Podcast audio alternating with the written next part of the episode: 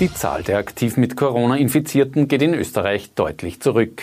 Alle Bewohner und Mitarbeiter von Altersheimen werden auf Corona getestet. Und die Opposition will einen Fahrplan für Lockerungen für Schulen und Spitäler. Herzlich willkommen bei OEN Kompakt. Und da beginnen wir heute mit einer erfreulichen Meldung. Der seit einigen Tagen positive Trend hinsichtlich der bestätigten Corona-Fälle setzt sich in Österreich fort. Am Donnerstag ist die Zahl der aktuell Infizierten gleich um 13,4 Prozent auf etwas mehr als 5000 zurückgegangen. Rund 14.500 Menschen sind bisher in Österreich positiv getestet worden. Und diese Tests will Gesundheitsminister Rudolf Anschober, wie angekündigt, jetzt ausweiten. Vorerst sollen alle Besucher und Mitarbeiter in Alters- und Pflegeheimen getestet werden. Das seien rund 130.000 Menschen in 918 Heimen. Warum machen wir das? Weil ganz einfach die internationale Erfahrung ist, dass dieser Bereich der Bereich mit dem größten Risiko ist. Eine andere Gruppe, die künftig verstärkt getestet werden soll, sind Mitarbeiter im Handel. Zwischen Tests und den Ergebnissen sollen in Zukunft auch nur noch höchstens 48 Stunden liegen.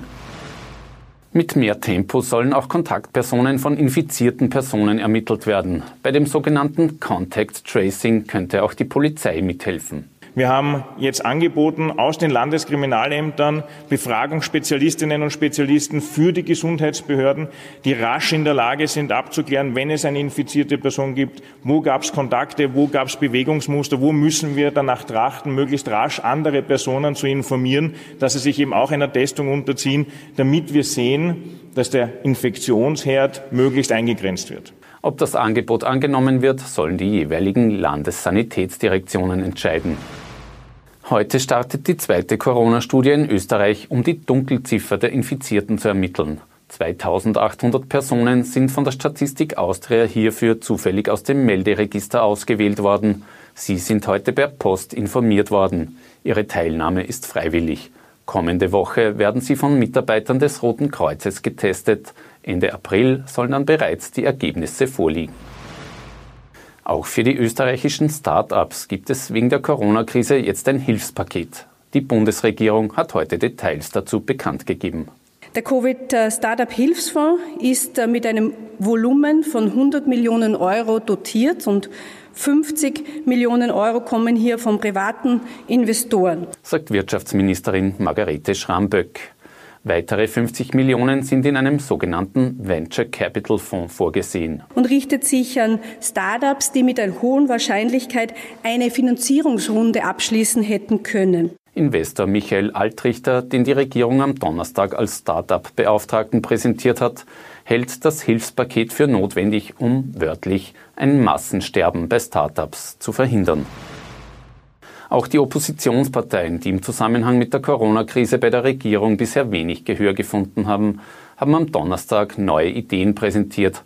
SPÖ-Chefin Pamela Rendi-Wagner wünscht sich eine Rückkehr zum medizinischen Normalbetrieb. Ich sehe nicht ein, dass äh, ab 1. oder 2. Mai alle Geschäfte geöffnet sind während die medizinische Versorgung noch immer auf einem Notbetrieb herrscht. Wenn diese positive epidemiologische Entwicklung der Corona-Fallzahlen in den nächsten Wochen so weitergeht, dann sollten so rasch wie möglich wieder alle notwendigen Operationen durchgeführt werden, alle notwendigen Untersuchungen in den Spitälern wie auch bei den niedergelassenen Ärzten durchgeführt werden und natürlich auch alle notwendigen Behandlungen durchgeführt werden. Die ehemalige Gesundheitsministerin fordert außerdem, dass Hausärzte künftig über Corona-Fälle bei ihren Patienten informiert werden.